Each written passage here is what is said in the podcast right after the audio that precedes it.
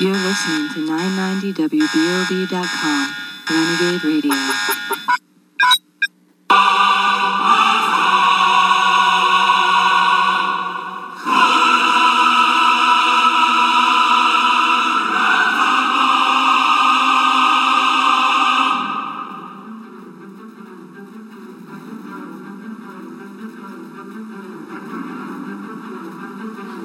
Darth Maul should have been so much more badass. I'm just gonna say that. All right. I've probably been sitting on that for 20 years, but seriously, you wait all that time to get another badass, and you kill him right away with friggin' a young Obi Wan in his little ponytail. Come on! He actually comes back in the animated series, just so you know. Oh, good for you. 60 year old watching cartoons. Thanks for telling us. He's Furry Man. I'm the pal. That's Joe Farrell behind the boards. This is the Wild Side. Big thanks to Doreen Collins. Can't wait to check out the new show. She's always funny, fun, fun. Uh, still to come tonight, we will have some news headlines for you. On the line now, Mike and Chris, the two doomed men, who will be back with us live uh, Thursday, May 13th at 8 p.m. And you can catch them out on Linktree uh, to catch all their cool links to Doomed Men. Guys, how are you?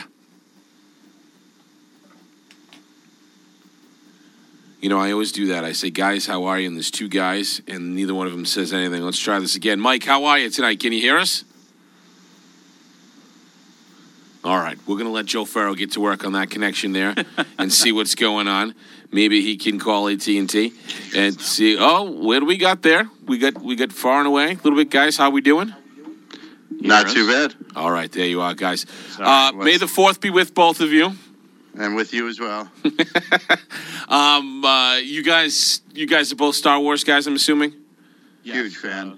When Okay. we heard the intro music, I was I was doing the lightsaber duel here with Chris.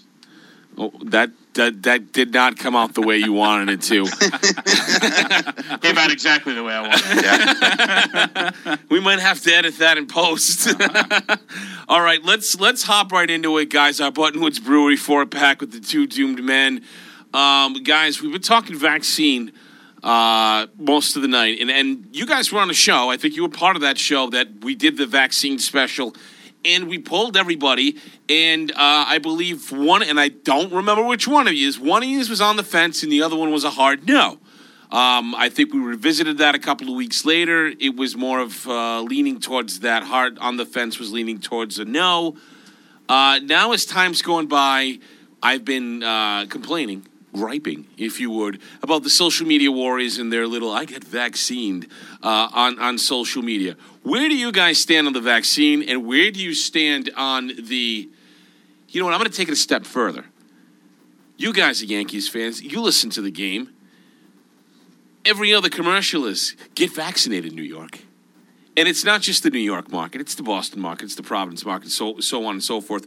Where are you guys standing on the vaccine? Is is that type of stuff turning you guys off, or more in one way or the other, or is it thinking, well, crap, I can't go to Yankee Stadium unless I have the vaccine. I may not be able to go on that trip I want to go on unless I have the vaccine. Mike, you go first.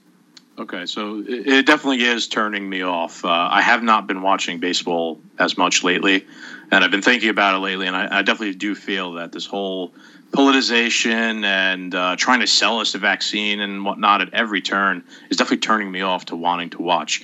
Um, they're not requiring you to have the vaccine as of right now at Yankee Stadium, and we do have tickets for May something, 22nd Yeah. maybe. Um, the only thing we have to do is get tested, which is not that big of an inconvenience. I'll go do that. But if they did say you had to be vaccinated, then I'm not going. Yeah. That is a fair point. You do have to at least be tested, I think, within a 24, 48 hour. You don't Right. technically have to be vaccinated. Uh, Chris, what do you say?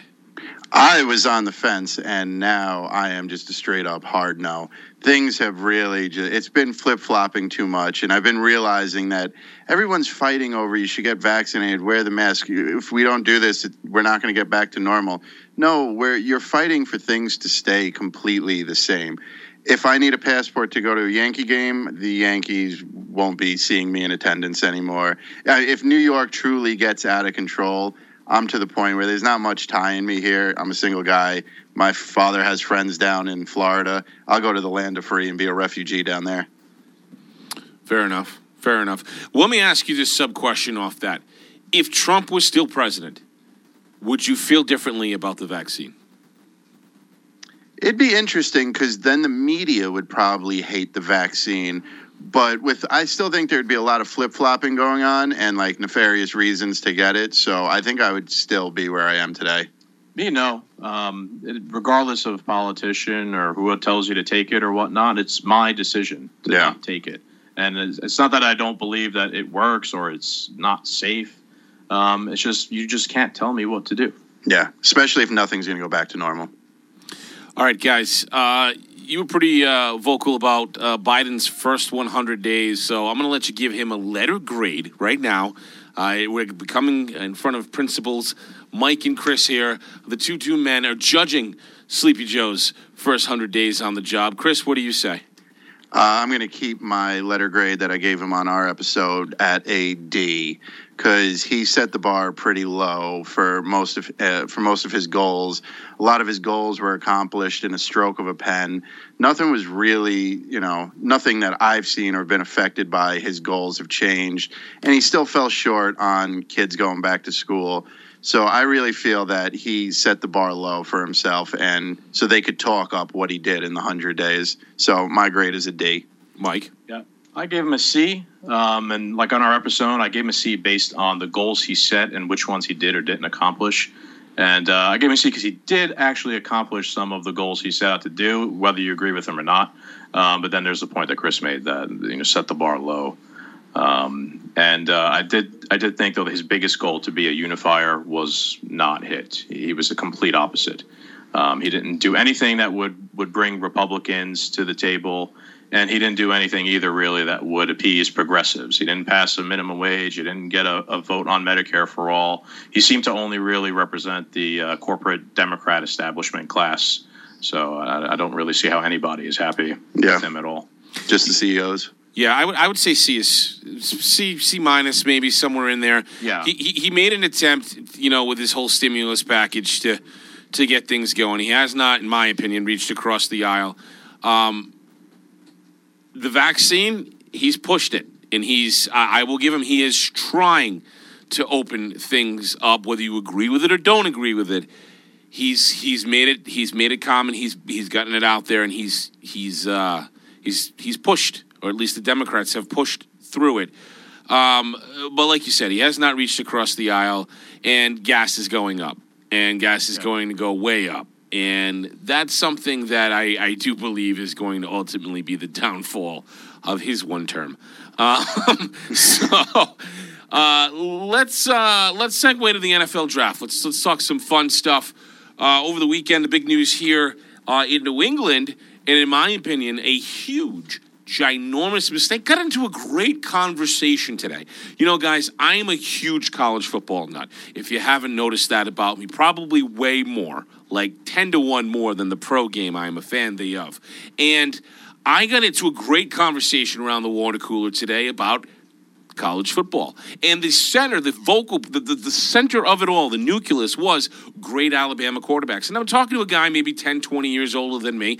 And he said, I said, man, give me one good Alabama quarterback. And he went, Pah, Pah.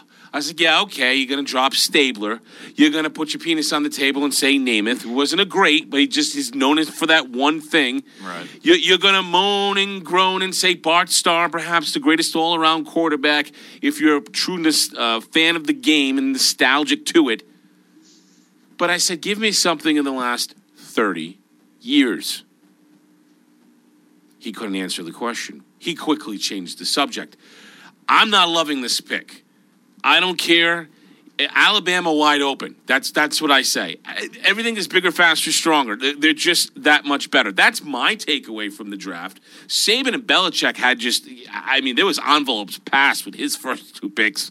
To be honest with you, you guys are you're you're big you're big old big blue big Giants fans. Yes. Um, but that being said, I'm going to do a, a, a headline in the next segment about Bradshaw's take on Aaron Rodgers trying to hijack the draft.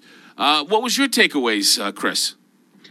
Um, you know, I didn't go too deep into the draft this year. I usually watch that with my father, and he was on vacation during it, so I kind of, you know, it was on the back burner.